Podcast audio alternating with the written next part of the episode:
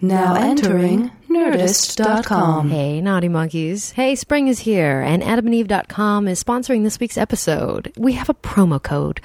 It's a sex nerd. Imagine that. Hey, type in sex nerd at checkout, and you receive free DVDs. That's 3 of them. You get free shipping. You get 50% off almost anything in the store. Oh, there was one more thing. And a super secret little gift, too. That's a lot of things. AdamandEve.com is a fantastic resource to try new things. And with this promo code, it's really easy. So go there. It's really discreet packaging. You don't have to worry about it saying, like, sex toys, obviously, on your credit card statement. Just, explore. It's just options. AdamandEve.com, type in sex nerd at checkout, and you'll get 50% off almost anything in the store, free shipping, 3 free DVDs, and a secret gift. It is like Christmas every day. Buy things or don't buy things. But really, get stuff, for your junk. Welcome to the Sex Nerd Sandra podcast. Whoa, what are these kids doing in here? Hey, if you're under 18, go ask your mom. Now that we're alone, let's start the show. All right. Hey, hi. Welcome to this week's episode. A few things. First of all, this is not a sex, hands-on, heavy episode. This episode is kind of an empowerment episode around expression, because whether it's sexting, love letters, writing erotica, or like I'm struggling with just writing down my knowledge around sexuality. It can be difficult, but it can be fun. So I sit down with a few folks and talk about it this episode, and it's fun. I had a good time, even though it's in the uncomfortable places for me. So I hope you enjoy the show. I have a few dates. It's kind of gotten real crazy in my schedule, real fast. So I just want to run through some things. First of all, if you're in LA, I'm going to be talking about stuff that's happening in LA, in Wisconsin, in Chicago. Yeah, those things. Okay, I was just double checking, like, where am I going to be? What's happening? Those 3 places. So tomorrow night, April 17th, I will be speaking, and I didn't know I could invite people to this, but it is called the Sex, Culture, and Society Salon. They have events up at meetup.com, and it's in Van Nuys. I'm going to have all the info at sexnerdsandra.com by this evening, but I'm going to be speaking on how to be a sex nerd, and it will be a little bit of my journey through sex ed and my thoughts on things, and there will be a Q&A. So in case you're around, no pressure, but it's a $5 to $10 donation. That's happening tomorrow. Then I am going to Los Angeles' WonderCon this Friday, April 18th, and I will be at booth 1401 signing and giving hugs out for an hour, so 2 to 3, and then I'll be hanging out. So that's going to be happening on Friday. Very fun. Nerdist is great. Big hugs to them. Then next week, I will be at the University of Wisconsin at Madison campus. That's right, Madison, Wisconsin. Hello, good to see you. I'm doing the keynote speech for the Sex Out Loud group. They were so wonderful to invite me out. I'm touched completely. That will be Friday night, the 25th of April. It's going to be a lot of fun, about an hour and a half. Again, sexnerdsounder.com will have all the details. It's free. It's open to the community, and I'm excited. I'll be talking about amping up your sex life. It's going to be pretty high-level stuff. Can you handle it? Can you handle it? I think you can. Come on out. Then I'm going to be at Chicago, not Comic-Con, it's a C2E2. It's like entertainment and comics all together. Just hanging out the weekend, 26th, 27th. Hey, I'm in town anyway, might as well. I'm going to be at the Thrilling Adventure Hour on the 26th. In case you're in the lobby, want to say hi, feel free to. I love those guys. Love this show. I think there are still tickets available. You need to get at the Thrilling Adventure Hour. It is good times, good brain times, good heart times. I'm putting together something for Sunday, April the 27th. It will probably be a live podcast in Chicago. Tickets will be probably around $18 to $20, a small audience. I will be announcing that on Facebook and Twitter as that becomes available. But for sure, I will be teaching on Monday, April 28th in Chicago at the Pleasure Chest there. I will be teaching Boning 101, and that starts at 8, and that is free. So if you can, come out for that. And then I fly back to LA and take a very long nap. Oh, you guys, it's a lot of things. It's a lot of things. Looking forward to it. Very fun. Yeah, okay. Focus. Yes, we're here. We're podcasting. We are live. And I hope you enjoy the show. Sex nerds. Hey, it's Sandra. Well, you know, we're here. We've agreed. You press play. I am here in a Hilton hotel. I'm still at a sex conference, and I am interviewing someone who knows things, but I've seen this person on a lot of panels this weekend, and I'm like, I need to get with this girl, because, like, she's really smart and knows a lot of things and is very thoughtful. And she has a really interesting passion that I've never really heard about before. Probably sounds way kinkier than it actually is, although it could totally get kinky, you know what I'm saying? But we're about to talk about... well, I'll let you talk about it. Hey, Lauren. Hi. I actually love that you were like, I got to get with that girl. That made me excited. That's my goal when I'm speaking on a panel. Awesome. Awesome. Well, our mutual friend, Kate McCombs, before you even got up, was like, how do you not know Lauren? And I was just like, I'm sorry. And then I was just like, and then you got up there like, oh, that's why I need to know Lauren. Oh, okay. Thank you. So you just told me your full name because because I've just met like 20 million people, and I know you've just met 20 million people, so state your name and Twitter handle. My name is Lauren Marie Fleming. My Twitter handle is at Queerie Bradshaw, Queerie Bradshaw. Is that a Sex and the City reference? It is. It times me about when I started. It shows you. It ages me. That's what I should say about when I started this industry. I was like the gay Carrie Bradshaw. I'll take it. I'll take it. Yeah, everyone seems to love it, and I'm kind of like, it's out of the 90s. Oh, it's still in terms of branding, like I get it. Yeah, it's still relevant. People are still watching Sex and the City, so totally. And you have many hats that you put on. Can you just kind of run down the list of what you do in the world before we get into our topic at hand? I like to limit it to writer, speaker, and motivator. And most of the things I do kind of circle around one of those three. So I write a lot, and the topic that I write most about is sex. I'm a speaker. I speak a lot, and I speak about sex and sex writing. And then I'm a motivator, and I try to encourage people to write and speak about sex as well. Okay. So you see, because I struggle with writing specifically a lot. Like a lot of feelings come up. I'm sure you've worked with people who have weird feelings around writing. So the fact that you're like, come on, guys, just get at it. Just get at it. Like, I'm in. I'm ready. Are you ready? I'm ready. I'm very ready. Let's do this. Okay. Let's write. What city do you live in? I live in San Diego, but I travel all the time. I'm everywhere. Okay. All right. Cool. West Coast. Holla. All right. So the fact that you have this passion that is, what did you say on stage? You said... I want to empower people to be able to write, like, and I felt really freed about that. Like, oh, thank you, somebody's doing it, because I mean, it's not going to be me. And so I want to know how that relates to sexuality, since it seems like you can write about sex, but you can write about anything. Why are you specifically working with sexuality in writing? So here's kind of a convoluted way. I'm going to talk about how I got into talking about sex in general. I was raised in a small town on the Mexican border east of San Diego in a place called Imperial County, and everyone was having sex and no one was talking about it. So I just started talking about it because I wasn't having it. I was like a little gay kid, like a fat dyke in a farming town. There wasn't really options. And so everybody was having sex, and then everybody was getting chlamydia and pregnant. And we had chlamydia of epidemic proportions in my high school. And everyone was like, I have chlamydia. And I was like, okay, I know you slept with them and you slept with them and you're both having the same symptoms. You both have chlamydia. Can we talk about the fact that everyone is suffering from chlamydia right now? And so that got me talking about sex. And then it just went from there. And then I worked as I went to film school and was a screenwriter, and all my scenes tended to be around sex. And then I went and wrote about sex. And for some reason, this topic kept coming up for me, kept being something really important because no one I knew was talking about it. And then I'd go to blogging conferences and be the one talking about sex.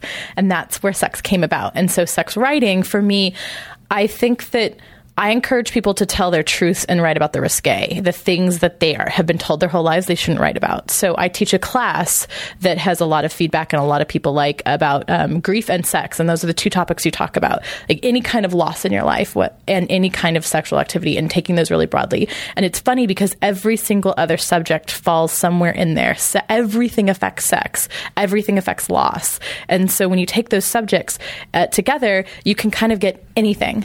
You can talk about anything. And when you give someone a topic, it's easier for them to write. But when you give them a broad topic, they can write about anything that they really need to write about. And that's where sex comes in, because it's this thing that people need to talk about, but they don't. And giving them permission to talk about sex is exciting. Did you just say that it's if someone gets a topic, it's easier for them to write? It's a lot easier if I say, okay, just write 100 pages. You wouldn't be able to write 100 pages. But if I say write 100 pages about something, you have something to write about. But if I tell you write 100 pages about chicken McNuggets, it's almost a little too precise. So giving something that's sharp enough that they can have ideas, but not so sharp that they feel limited by those ideas. That's a really good tip. In storytelling, like having a storytelling show or whatnot, when there's a theme. I'm like, okay, there's a theme. But if there's no theme, it's just like, yes, tell a story. Yay. Like Risk Storytelling or wherever. Or The Moth. Although they have themes. I'm sorry. Those all have themes. I was asked to do a storytelling thing where there was no theme and I was at a complete loss. So when you say that, what do you say when they're like, oh, you can speak about whatever you want? Like, you don't know the audience, whether you should speak about your dead cat or whether you should speak about the time that you got a butt plug stuck up somewhere. It wasn't supposed to be up there. Mm-hmm. Now, of course, I want to know about these specific skills around writing you're talking about, but just bringing up grief and sex, that seems really powerful because, like, as someone who has been in a lot of relationships, and many relationships end, I notice that when it comes to, like, those cross sections, that grief, it's like people aren't allowed to grieve when it comes to breakups. Like, they can get angry. They might be in a refractory period when it comes to dating, but we don't necessarily talk about or share the fact that there is a grief, like that actual feeling of loss, almost like someone's died. Like, I never hear about that from people. It's so rare. And so it's like nice to hear that you're tackling, like, are you also Venn diagramming those, or do you keep those topics separate in your work? I definitely have the intersectionality between them. I always say that a breakup is, you have to grieve for the loss of that future that you had been planning.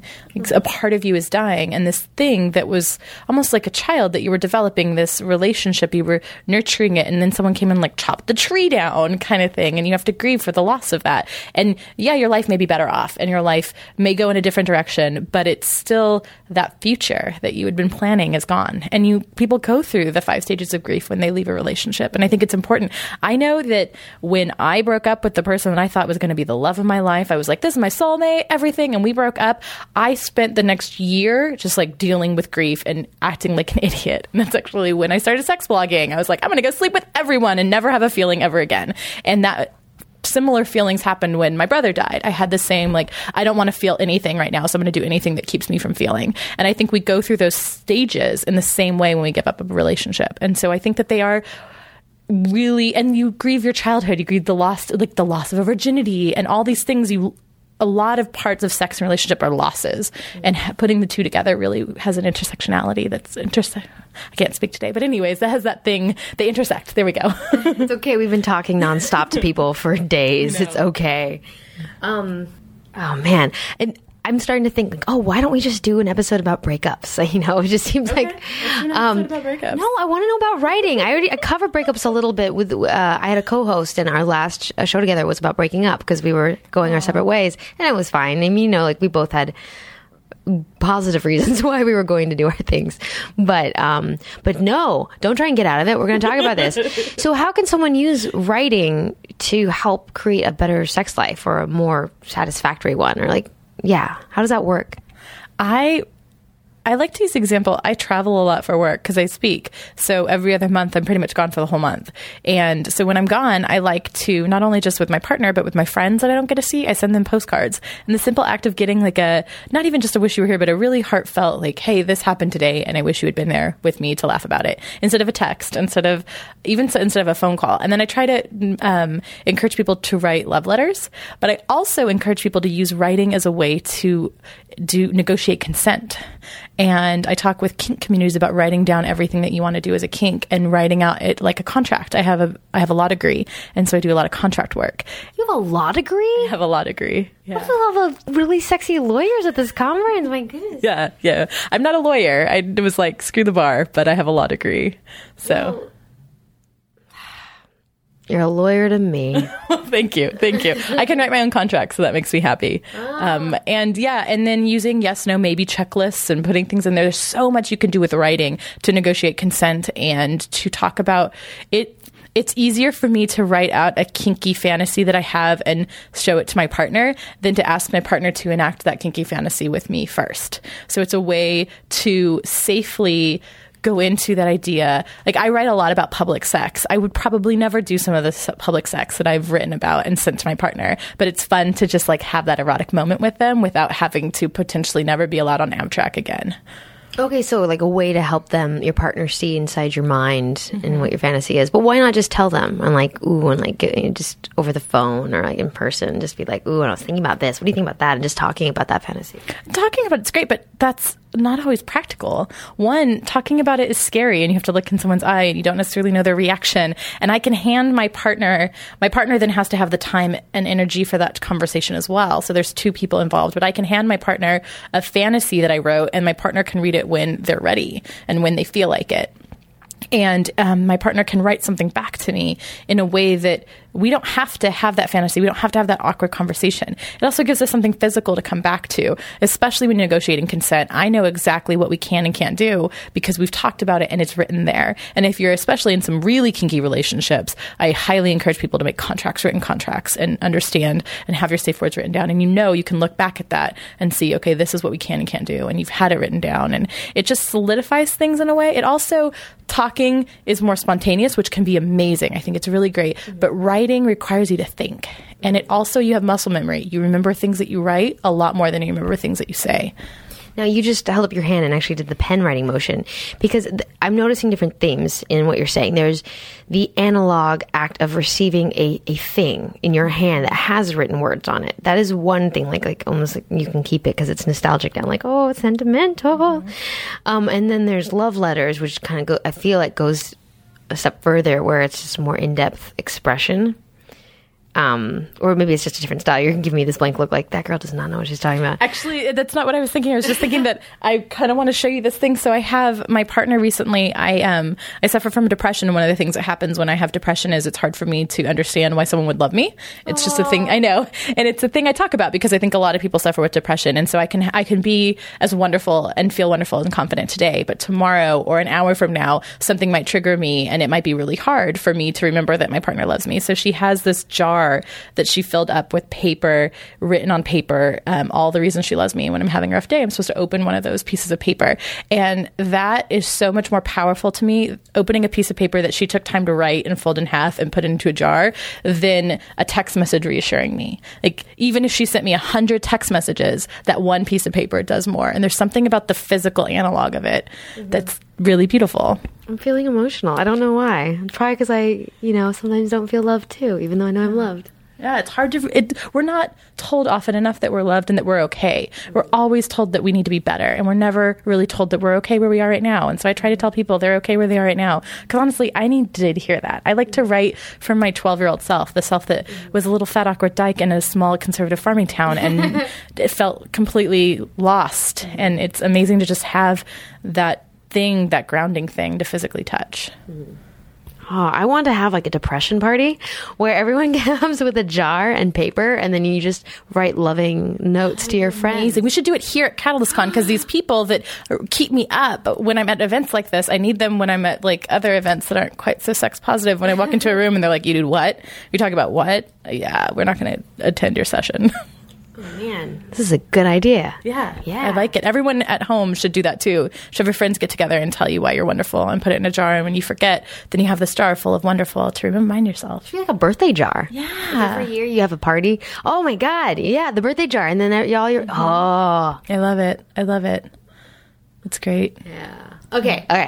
We're okay. So, can I say on top of that, then there's another thing that we have that's Truth or Dare sticks that we found that we love, and we want to make some ourselves, but on one side it's like do a kinky sex thing, on the other side it's answer a question. So you could do that too, like a written Truth or Dare sticks, and that's a way to all these fantasies that you have, you can write them in there and you can play them out as you pull them out of a jar. And you don't know what's in there because your partner put them in there, put the other one in, like you both put stuff in, so you don't know what you're going to get out. This reminds me of how, like, just in terms of skill development, when we think about writing, when you say, like, oh, I want to teach people about writing, I think, okay, that means blogging, or that means journaling, or that means something specific. But the skill to write, that means just writing down words and expressing yourself or creating a game. Like, writing can be used for so many different things. Mm-hmm. And so and your eyes just lit up, like you're just like, mm-hmm. I love it. I love how much you can manipulate it, how much we can take writing and make it whatever. And I think we write more now than we ever have before. And none of us are writing on pen and paper anymore. How many text messages do you send? How much do you tweet? How much do you write on your Facebook? But we write within these tiny little short bursts. And if we can just write a little bit longer, write on a piece of paper, journal, and 5 minutes a day, just fill a piece of paper. And that act of writing just does something in you. It releases something in you in a way that typing doesn't. Okay. And so then you're also promoting analog writing versus digital writing. Yeah. One of the best pieces of advice as a writer I got was to sit down and physically write in a journal every morning. And that gets me, if I take half an hour and type, it doesn't do much for me. But if I take a half an hour and physically write, my whole creative being opens up in a way that's so different. There's something about that even though it's not something that we've been doing our whole existence as human beings, there's something really natural and instinctive about it. Yeah, I've noticed it. I'm just really lazy. All right. Well, what about when people are lazy? Like, how do you motivate them to do it? Oh my God, when you know the answer to that, will you let me know? Because I'm so lazy as well. Hey, I don't have motivator on my business card. Right, that's true. I did put motivator. Damn it, I can't get out of this one. I say go find the coolest journal that you want to actually look at and open, and a really nice pen. I was listening to this thing on NPR the other day, and they were talking. Pens are important. Yeah, they were talking about how you'll have this guy in a $5,000 Armani suit pull out like a 10-cent Bic pen. And how we don't put value on pens anymore, but I am in love with this one kind of Uniball, and it's $6 a pen, and it is worth every last dollar. Break it down. Which Uniball? It's Stylo 7.0, and they're just perfect. I love them. Okay. But it's not best. They're thick. I like thick pens, and some people like fine point. So find a pen you like. Find something you want to hold, something that's comfortable. Find a journal that you love to look at, and you'll put it by your bed. And just when you wake up, roll over and write the last 5 things you dreamt, or the first 5 things you think, and just start there. Okay, I'll try. I'm not promising you anything. Okay, so we've got. I'm gonna call you next week and be like, so the journal, the pen, what are you doing? How's it going? Well. Okay, I didn't even think about this as relevant, really, but I have been waking up every morning at 9 a.m. Monday through Friday the last several weeks, and my friend and I promised that we would write for half an hour. And so it's also been a great alarm clock because they wake me up. And so it's perfect because then they know that they have to, or else I can text them like, bruh. But It kind of helps, but it hasn't really been helping. I've been typing. I think maybe it's time for me to try something new. So maybe that, because I'm going through my sexual history, and I'm exploring writing ideas. Actually, which brings me to professional writing. Because I noticed at this conference, there's a lot of people who are doing erotica and whatnot, and I don't know if this is relevant to someone listening, but I mean, you blog a ton. I don't even know what to ask. I realize this is more personal, and I don't know if anyone actually wants to know about this. Oh, God. Hard. Literally hard. Professional writing. I know you mentioned that you're starting a publishing company for publishing guides. Is that a thing? Yeah. Yeah. So I came to CatalystCon last March. September. There was CatalystCon in West in September, and I was talking to these people that are experts in X, Y, and Z, and I was telling them that I have a memoir, and I got this amazing agent. She was Obama's agent. Like, she's an amazing agent. And then they sent it out to publishers, and everybody sounded so excited about it. I actually had talked to some publishers, and I thought for sure people are going to take it, and everything back was, this is a beautifully written, amazing piece of work. No one's going to buy lesbian sex memoir. It's just too niche. No one's going to buy that. So I got denied from all my publishers, and I was like, at this point where I was really pissed off that being a lesbian was keeping me there. They said, you know, if it had been a straight woman or if it had not been a sex memoir, but the combination of it being a lesbian sex memoir, no one's going to buy this. So I was really upset by that. And then I had all my friends that were experts in their field, and I asked them, well, why don't you write a book? And they thought, I don't really have anything that I could write a book about. And so we decided to instead do these guides, a one subject guide, anywhere from 15 to 30 pages. And it's just one subject, one guide. And we can do that. We can do a guide and we can publish them ourselves. And so I put together Frisky Feminist Press, and we put together 4 guides, and there's topics like phone sex and negotiating consent and choosing a harness for strap-on sex and how to spot a good sex store. And those are 4 really easy topics that you don't need a full book on, but they're important information. And my whole goal was, I think that if E.L. James had better information when she Googled BDSM, 50 Shades of Grey would have been a consensual kink story instead of this kind of abusive relationship. And so I want to be at the top of Google when people look for sex education. I want to have high quality sex education, and I want to encourage my friends to also be up there, the people I know that are doing well. I want to promote everybody that's putting out good information about sex, and I want us to be on the top of Google. So that's my goal. Fantastic. Yeah, we need more. We need more, because as much as people say, oh, everything's on the internet, there is so much missing on the internet. There's so much. Everything is on the internet, including the bad. And every time someone attacks someone, every time someone puts out negative information, I want to put twice as much good, twice as much positive, because I want there to be a space for the positive and the good on there. So everything is on the internet, including so much misinformation. Mm-hmm. Yeah, the accuracy factor is astounding, and thank God more and more scientists are getting interested in this field. Yeah. Seriously. Seriously, talk about that. Science. Sex. Okay, let's see. You talked about love letters. You kind of were anti-Twitter and texting as these short formats. You were saying, like, we need to get longer. So I'm like, okay, this person, Lauren's message is write longer, write by hand. That as an act of developing oneself and exploring, yes. But however, how can we develop skills so that we can use these methods that we're already using even better? So Twitter is the ultimate editor. You have 140 characters. And I actually think that I've learned to be less wordsy in my writing and be more precise and say exactly what I need to say, because I've had to do it on Twitter.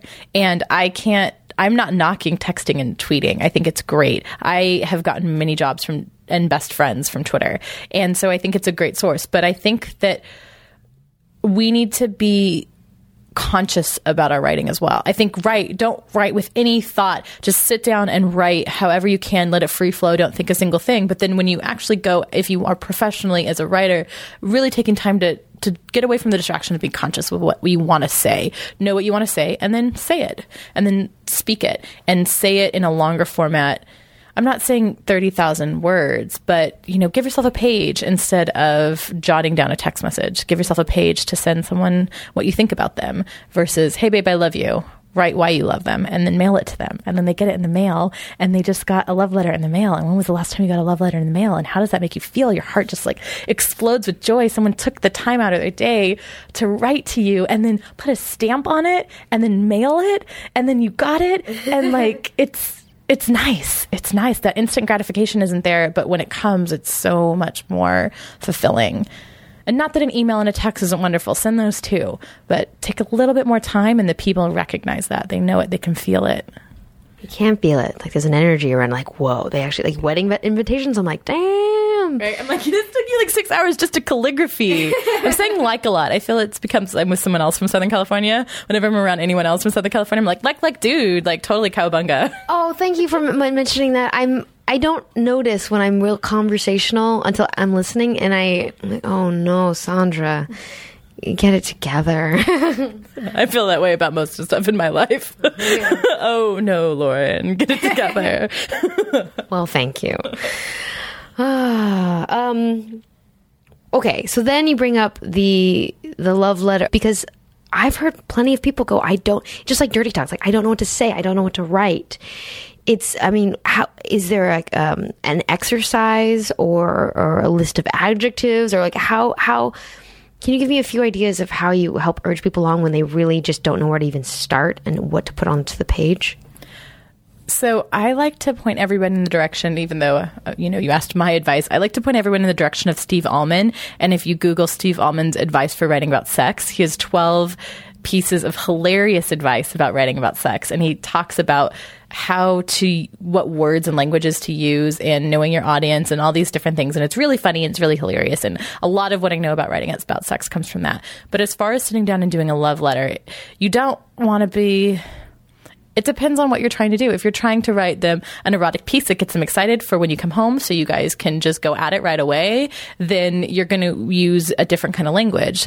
But if you're trying to express, hey, baby, I know you've had a rough time, but here's all the reasons why I love you. Here are all the things I like about you. Just list all the things that you like about them, unconventional things, the things that you look at them and you just take for granted, that little nape, the part of the nape in their neck that you just stare at and you've never told them that that's something you like. Think about those things, or think about the way you miss them and why. Saying I miss you is one thing, but here's why I miss you. I miss you because right now you would find that funny and no one else would, and I miss the way you laugh at my dorkiness. And giving just a little bit more information about these things that you say. It's that horrible cheesy song, More Than Words. You want to not... I don't know which song that is. Oh my gosh, saying I love you. It's like from the 80s or the 90s. It's saying I love you is not the words. Isn't that More Than Words? Isn't here? I have a genetic disorder where I can't understand lyrics.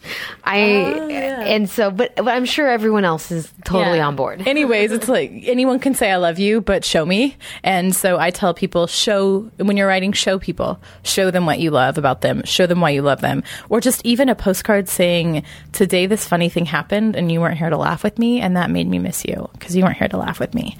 And just those simple little things are so much more powerful.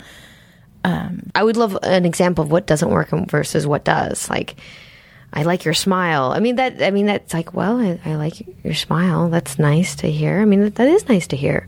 But that might, I guess it's also people's communication styles. Mm-hmm. Well, so my partner and I, when we first got started, my partner is really attracted to intelligence. So my partner would tell me, I love the way your brain works. I love the way you think. I love the way you make me laugh. And I was like, well, what about my body? And I was insecure about my body. People had always been telling me I was smart. No one really had told me growing up that I was sexy. So I needed to be told that I was sexy. So now, for example, in that jar full of the information I brought, full of the jar full of the notes that tell me why she loves me, I got your luscious breasts as one of them, and then the way the words you're saying curl around your mouth.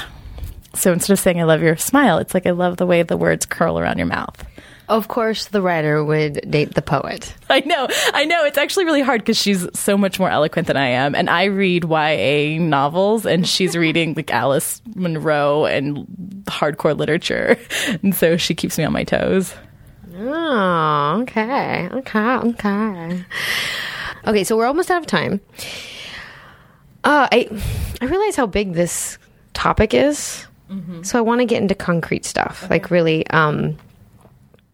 So you're encouraging, just start writing, write in a notebook, show, don't tell, if you're trying to communicate love to someone or friskiness to someone. I really like what you're saying about writing about fantasy and negotiation. Now, those two seem different, like separate, like two different styles. Because one, you're trying, it's almost like listing. Like I think of negotiation as like, I'm into this, this, this, and this. I don't really want to do that, that, that, that. And please do not put it in my butt, or like whatever your yeses and nos are. But not everybody knows. And I think part of writing is actually getting clear when everything feels like chaos, because there's so many feelings. So what are some tips for being able to lay out your negotiation? I think the best way to lay out your negotiation is, I know how cheesy it sounds and how everybody suggests it, but a yes, no, maybe list. And I'm actually going to take, we have a guide on Frisky Feminist Press called Love Hurts, a consent-based guide to kink. And I would say it's more of a consent-based guide to negotiation. The whole thing is about how to negotiate your wants. And she does 30 pages of it. And it's amazing. So you should check that out if you really want to get into negotiating details. But one of the things she does is instead of the traditional yes, no, maybe list, which is yes, I want to do this. Maybe I will do this. No, I don't want to do this, is doing a hell yes list, a yes if you're into it list, a maybe, a not really, and a hell no list, and kind of going in that and like, I'll do it if you want to do it, but this is what I really want to do. And just taking a list of 20 different items that you can find online if you Google it. And okay, anal fisting, no, hard no, but role playing, sure, maybe, you know, and putting them in that and then coming together, and you'd be surprised at how much overlap you have, or the thing that both of you have been doing because you thought the other one liked it and you both realized that neither of you were really into anal fisting, but you were anally fisting because you thought the other person wanted to do it. Not that that's something you usually just end up doing, but I feel like is there an yes, no, maybe app, like a negotiation app where you can check things and then that way you can run it against your partner and like all your hell yeses can come up? I was like, that would be amazing. I should create some kind of yes, no, maybe thing that you input your yes, no, maybe, and it pops up both of your yeses. Yeah, to really just sort of mainstream it. Mainstream it? No, not mainstream it. Streamline it. Streamline it. Yeah. It's been a long weekend, folks. Yes. Yeah. They're all good words. All good words. I don't discriminate. I think also one thing that we've talked a lot about is partners. I think that one of the most important pieces of advice I give people when they're going back into dating is to write down their own yes, no, maybe list. Or instead of yes, no, maybe, I say need, want, can't. And so in the need, things my partner absolutely has to have. I need a partner who loves to travel. I need a partner who likes to read. Maybe I'd like a partner who likes dogs. And absolutely no, I can't take a partner who doesn't like to travel, although I just said that twice. But there's yes, no, and maybes. And before you go out looking for somebody, knowing what you need in somebody will save you of dating people that are bad for you. And I take that, and as I read OkCupid, I make sure, oh no, sorry, you're out. Oh, you have something on my no list. You're out. That is a no for me, and I know this will never work. And I might be your friend, but having that dating, and then also knowing your fantasies going in. So if I'm trying to write about my fantasy, I think about all the things that turn me on, and then I write it. And if I'm writing it in erotica, and I'm in that place, and I'm like, oh yeah, and then you did this and then that, and I'm like, I don't actually want to include that in my erotica, then I know that that's probably not something I really want to include in my life either. But if I start to explore it in erotica, I explore it in my writing. And this is writing I never show anybody. I just submitted, I've been writing erotica since I was a kid, and I just submitted my first one ever last week to be published. And so I write about sex, but I've never written erotica. So I finally just shared it. But I have this whole bibliophile of erotica things that I've been thinking about since I was 12. And when I go to play parties or when I talk to my partner, I'm like, hey, look, this is a fantasy that I've continually seen through this erotica. Let's try it out. And knowing what your desires are before you even approach a partner, even when you're single, negotiating your desires with yourself is really important. And you can't tell a partner what they are if you don't know them yourself. What about the fear that it's not going to be good? Because like, I think of, you are oriented toward writing, like you're just kind of, it's called to you, you're into it, you want other people to start writing. And if I think of writing a fantasy, like I've written erotica, I mean when I say erotica, I kind of, in terms of my own writing, I think of just sort of trying to capture a fantasy or something that's hot to me, but I don't think of it necessarily as erotica, because that sounds way more professional. I know, isn't that funny? Like, I never thought it was erotica until my partner was like, these things you're sending me, they could be published in this erotica book. And I was like, this isn't erotica, this is just a fantasy I'm writing to you. That's the same thing.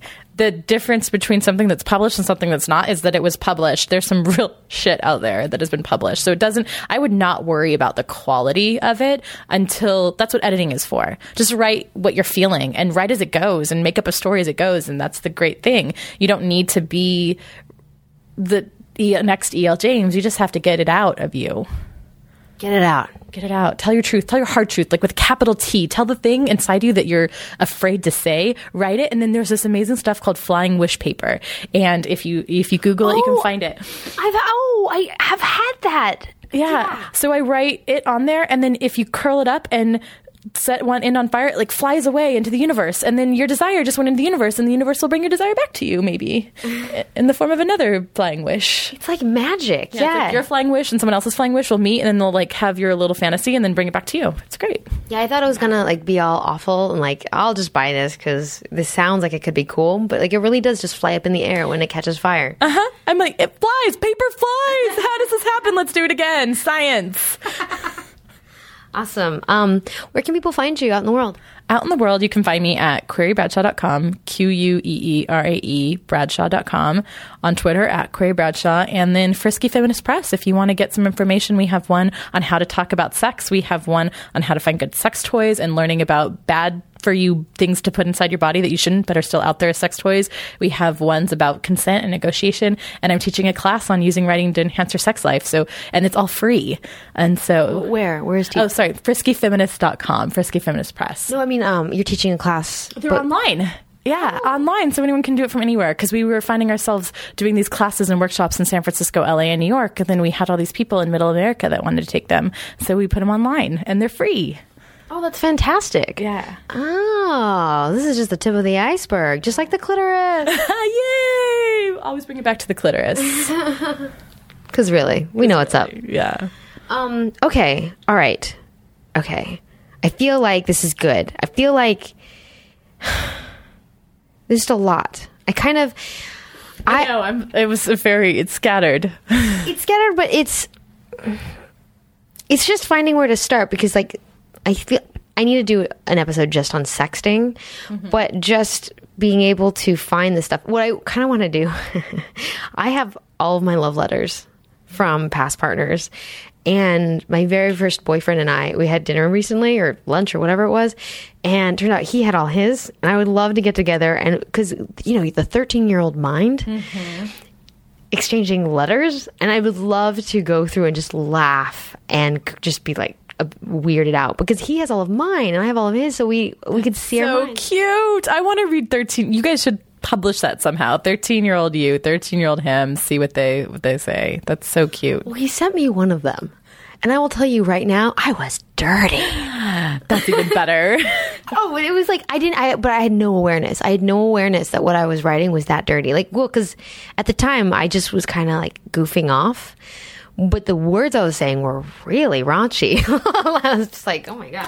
Yeah, I find that I look back at 12-year-old me, and I was writing about some really deep shit. And then I was writing about some really sex stuff. And I was like, wow, I forgot the 12-year-old me. That's when people ask me, I was asked yesterday, what's a good age to get a vibrator? And I say, 12-year-old me should have had a vibrator.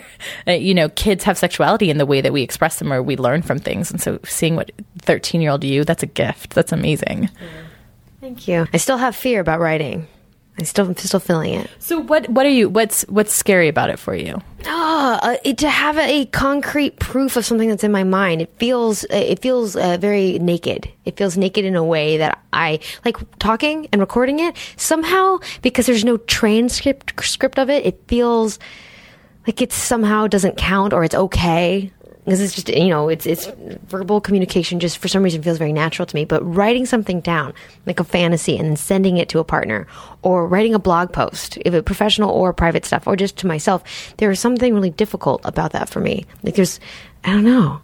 Well, I think that what makes writing so wonderful is that it takes thought, but therefore you're held... I don't want to think. But you're held more accountable for it, because people assume that you're thinking when you do it. So people hold you accountable for what you wrote in a way that they don't necessarily hold you as much accountable for what you've said.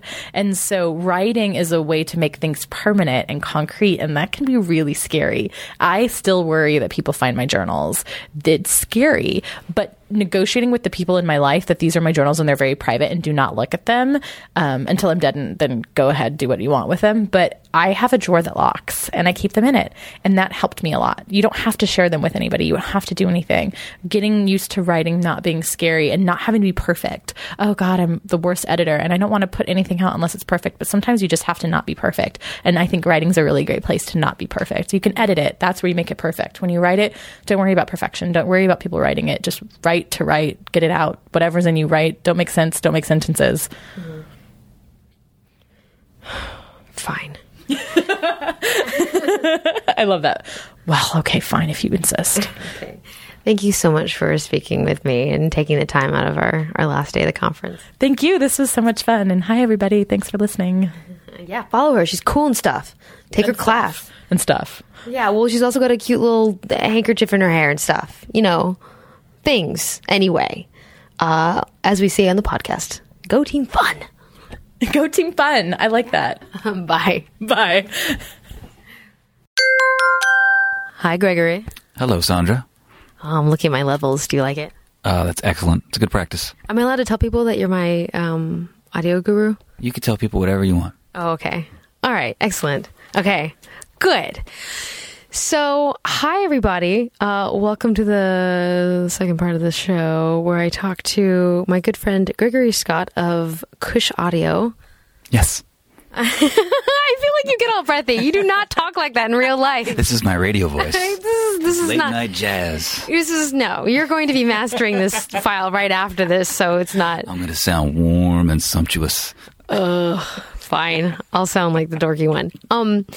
So Gregory and I we've been friends for a long while, and you have an audio company called UBK, and so you basically have kind of whipped me into shape over a lot of my audio issues, but also being an audio master that you are, you and I, oh God, how long ago did we start waking up early? Oh, for the writing thing? I want to say at least 3 months. Okay, yeah, it's been a while. Right? Yeah, and I do not wake up early. I was getting up earlier then than I do now. And actually, I feel like you because my schedule is slipping later and later, and I'm sleeping later and later. So I'm going back to my vampire ways. Oh, but we have been attempting, mostly we do it well, to wake up at 9 a.m. or a little earlier every day and write from 9 to 9:30. Doesn't always happen, but generally we've been doing all right. How has it been for you? I think in terms of the raw success rate, I think that it strikes me that we were doing it 5 days a week, and I think we had about a 95% success rate. I was getting up early. It was great because I would get up around 8:30. It disciplined me to get out of bed at the same time. Mm-hmm. And I was doing a little stretching and have a little juice, and then I'd call you up. And it was funny because especially at first, I was clearly waking you up because you were just like, you had that panic in your voice, right?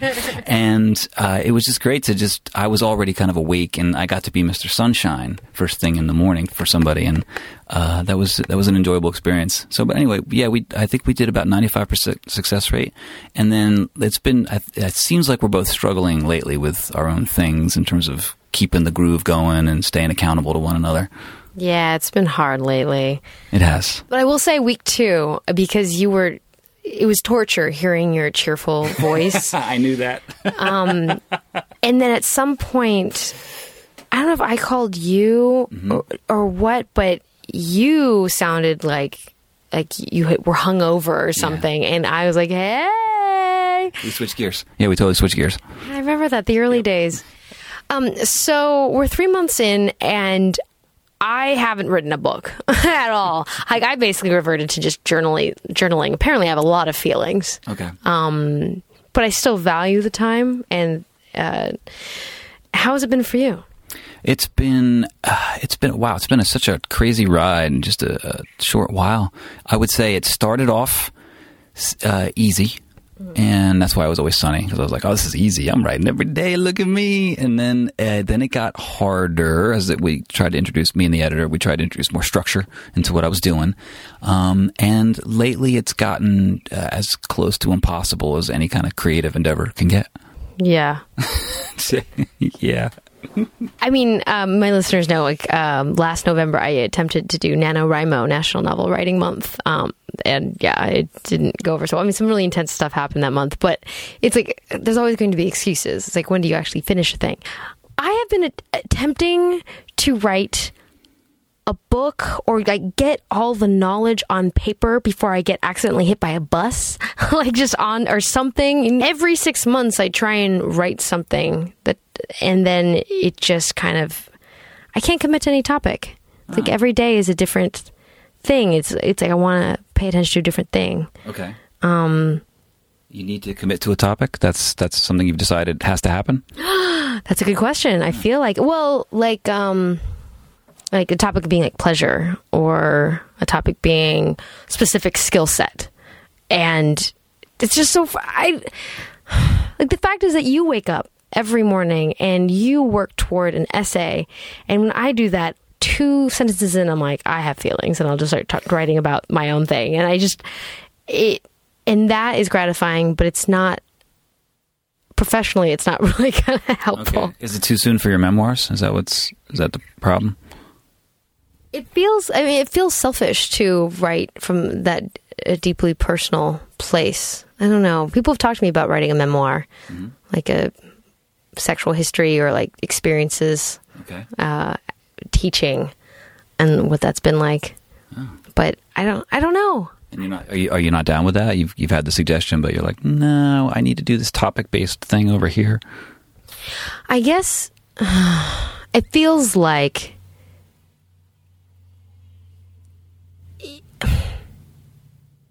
It feels wrong. It feels, I don't know if selfish is the right word. You were giving me a little bit of a look. My eyebrows are up at the word wrong. Yeah, I want to know what that means. It feels kind of selfish and a bit, like I've always kind of had this mantra when it comes to sex ed, that it's not about me. It's about everyone. It's about the individual, finding what works for them. But okay. Writing about myself and my experiences feels like it's about me. Yeah, okay. And even though I realize that it could resonate with someone, like you just read this this blog post that I wrote about a weird experience I had on a plane. That was a fantastic piece of writing, really. It was touching and moving. I was right there with you. You painted an extremely vivid picture, and I don't know. It struck me as the kind of writing that it's different than I've glanced at some of. We share our stuff in Dropbox. I guess people should know that. And I've glanced at some of your stuff now and then. And well, I haven't in a long time because I realized that you do not. You're not allowed to read my journals. I don't think I've read anything that resembled journaling. So I guess it was because it was early days. Yeah, what I read last night reminded me a lot of the sort of essays that I'm used to hearing read aloud on NPR, that kind of thing. Maybe there's a little like they do like little Foley and soundtrack and sound effects in the background to help create the picture. So it was just, I don't know, I was struck by the vividness of it. I guess the thing that comes to mind for me is it sounds like you've decided the book, A, you need to write a book, and B, the book needs to be topic-based, and C, it has to tie in with your educational mission and your self-help mission, when what seems to be happening is something else is coming through you right now. And I'm wondering if there isn't space to shift your idea of, okay, you're supposed to be writing a book, but maybe it's not the book you thought, because I'm going through the same thing. Yeah, it's like, my knowledge about sex just expands and changes, and like I'll learn a new thing, and then everything, it's all constantly changing. So to put it down in writing just feels weird. It's too dynamic. It's too dynamic to pin down at this point in your career or process or evolution, right? Yeah.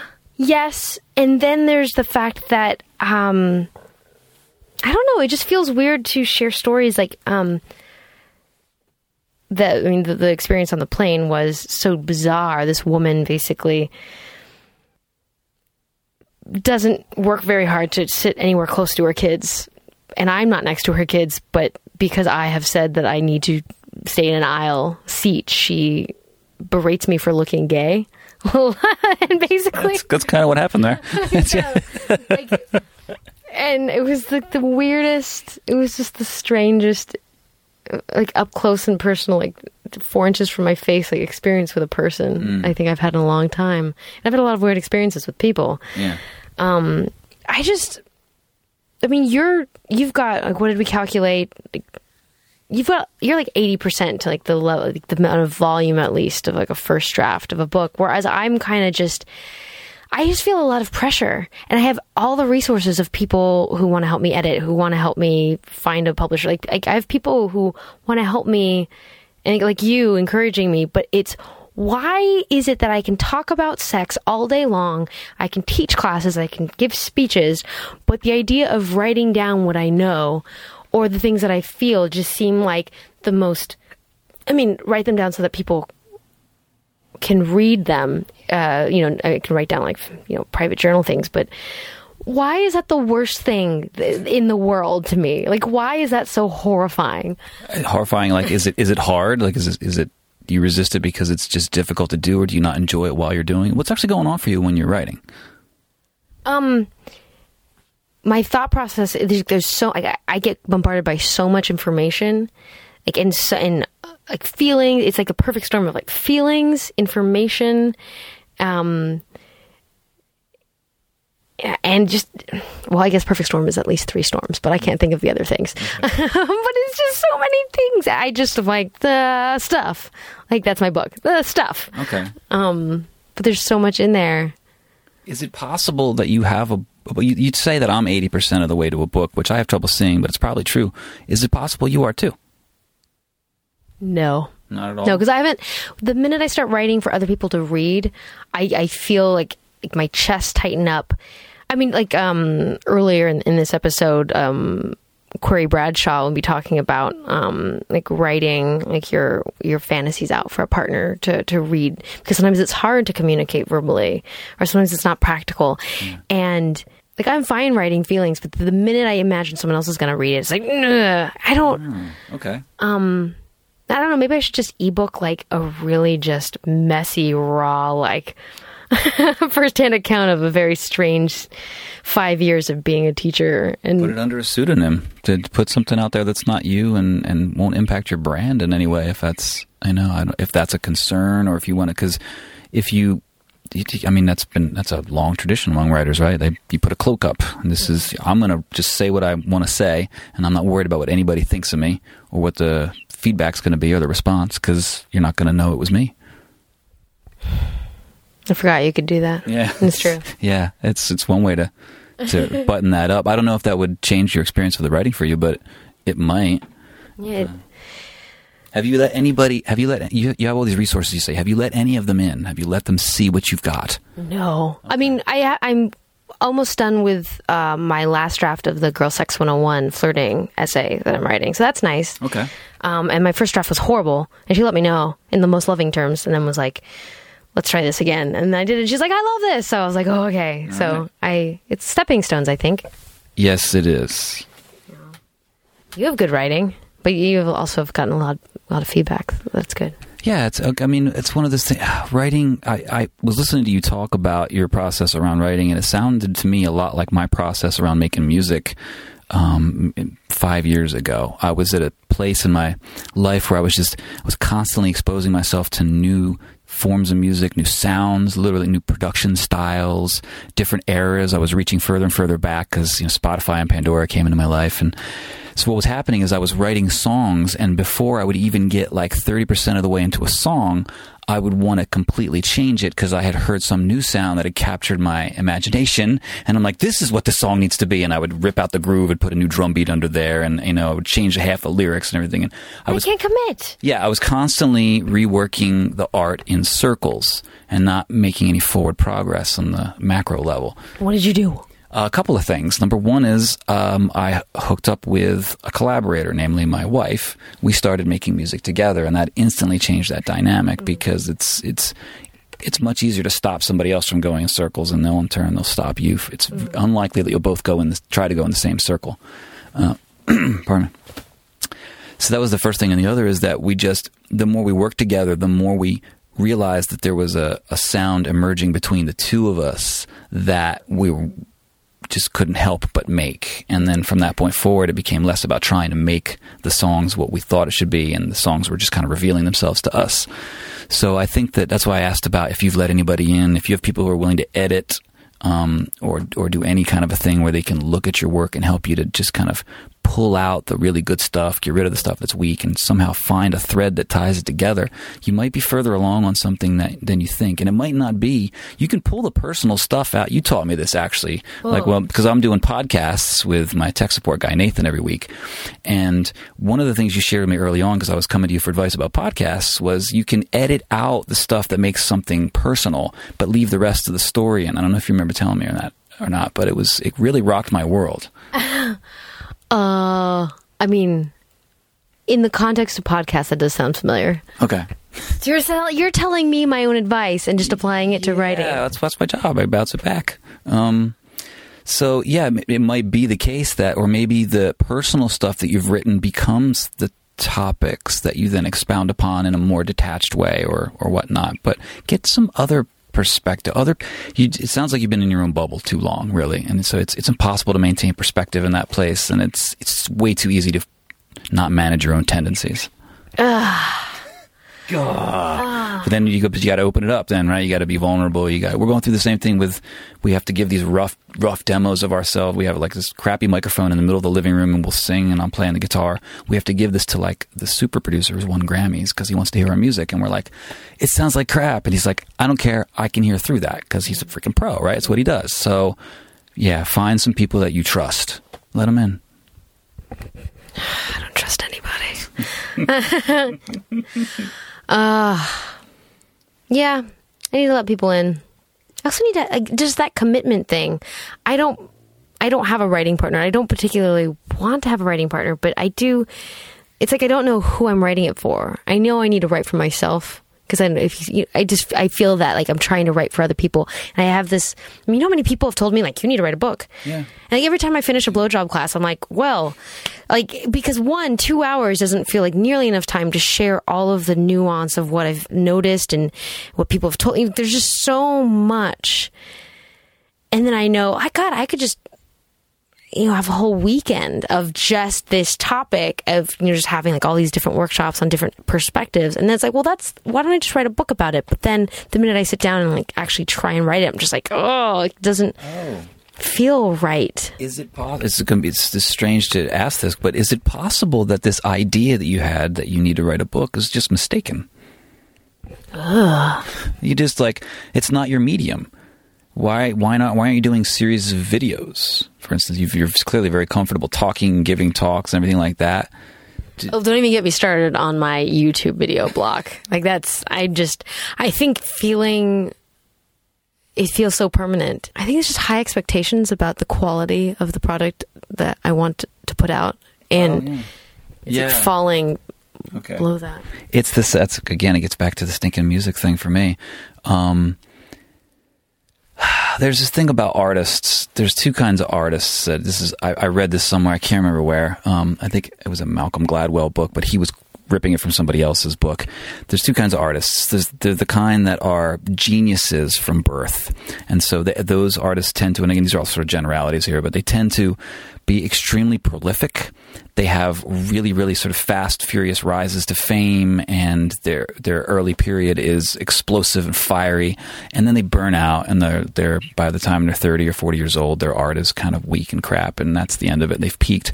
And then there's the rest of us. We have to learn our craft over time, and some part of us knows how good we really are. We know how much we rock. I know how good a writer I am. I've known how good of a songwriter I am for a long time. But the problem is that as we're learning the craft, we're churning out work that at first it ain't up to that level. And we know it. And so we feel like frauds.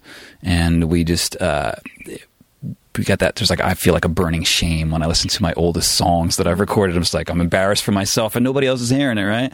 So, burning shame. Very familiar with burning shame. Yes. But you have to keep spitting out completed work. You have to. It's the only way to progress, because otherwise you try to apply the lessons that you've learned to the stuff that's still in progress. And what you have to do is you have to button up the work in progress and then apply what you've learned to the next thing, the new thing. And you keep moving forward and growing that way. So anonymous ebooks. Yeah, do it. All right. I need to finish something. You do. We all do. We all need to finish. We all need to be constantly finishing things. It's not what are you doing, it's what are you getting done.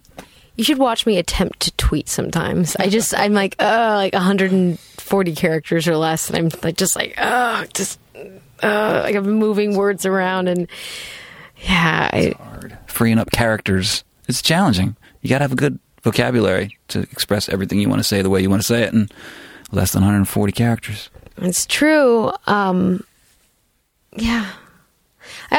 think at the end of the day, it's creating something that makes me happy instead of trying to fulfill like a need or somebody else's expectations or whatever. It's, or just any art. But I feel like I have so much information inside me that I just want to get out, and I want to get it out in a way that's easy for people to absorb. Because like a podcast, I mean, it's kind of all over the place.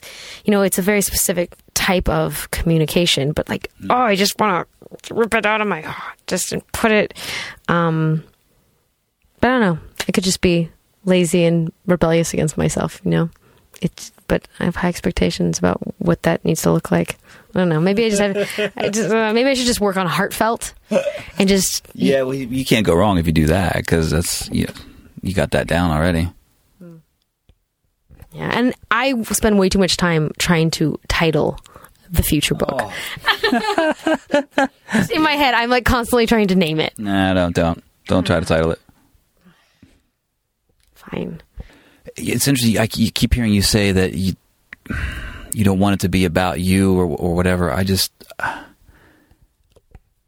most of the time I have no idea why I'm doing the crap that I'm doing. You know, it's just there's something. It's for something bigger than me. It's for something different than me. It's not most of the time I don't particularly enjoy it. Mm-hmm. Although I do find it incredibly rewarding, especially when I get stuff completed. But the process can be grueling. I think almost every artist can resonate with this. Like it's just not something that it's not like eating an ice cream sundae where every bite is like, man, give me another bite, you know. And yet we obsessively come back to it. You have to write what you know. You can only. What else are you going to do? You're sitting down to write, and the stuff is coming through you, right? So if you detach your agenda from that and you just recognize the raw truth that this is happening, this book is coming through me, whatever it is, it's not for me, it's not what I expected, but there it is. Do something with it. I don't like it, but I know it's true. That 1,200 word blog post about that crazy homophobic, slightly racist, just slightly, airplane thing. It took me at least 5 hours of editing. Like at least. Like that took a long time of the polishing. So in terms of finishing something, it's just. Seems like it was worth it. I mean, it doesn't come off that way. It looks like it just came out of you that way, which I think is a sign of masterful craftsmanship. Like, it looks way easier than it was. Well, thank you. I was practicing. Oh, excellent. Wait, yeah. Keep it up. Just keep doing it. Yeah, I will too. All right. Gregory, thank you. What is the name of your podcast? The UBK Happy Fun Time Hour. Excellent. So if people Google that, they can find it? Yeah, we're primarily up on SoundCloud right now, UBK Happy Fun Time Hour. You can find us on the Kush Audio Facebook page as well. And yeah, we're out there. The Google will find us. I know you're highly knowledgeable in the realm of like audio engineer nerdiness. Super. Yes. Very much so.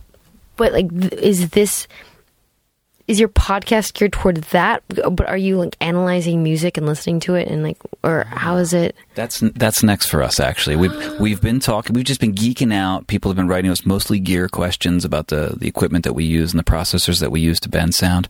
Sometimes they ask us questions about acoustics and our techniques for getting sounds to behave nicely. But we've realized that it's going to be cool to get people to send us. We're not going to go with their work yet. We're going to go with commercial work that's out there, and people suggest songs and ask us, you know, like, how did they get this snare drum sound, or why does this song hit me in the gut when the chorus lands? You know, anything and everything. And so we're going to start listening to music and breaking it down and analyzing it, both on a technical level, but also very much on a artistic and emotional level too. Good, because I like emotions. Yeah, and that's the whole point of it too. You just trying to create an emotional response in the listener. So if a song has managed to do that for a generous number of people, as artists, we would do well to look at that. I want to do an episode that's on sex and music and talk about what kind of music, like hookup music, you know, like that'd be so much fun. I love anything with a hip hop beat or a down tempo beat or a little slow grind, a little Barry White, you know, like it's cliche, but my God, it works. Yes, but I don't even really understand why, but it would be fun. If you ever wanted to do that episode, I would so be down. Yeah. Bring it on. Oh my God. I could do that episode. Do you want to be on my show? Wait, you are on my show. I'm so confused. We'll do a dual podcast. We'll we'll merge the two. Ah, sex music. Oh, that's so exciting. Okay, well, thank you so much for listening. Gregory, thank you for sitting with me and analyzing my crazy. Likewise, because you do it for me almost every day. Go team fun. Now leaving Nerdist.com.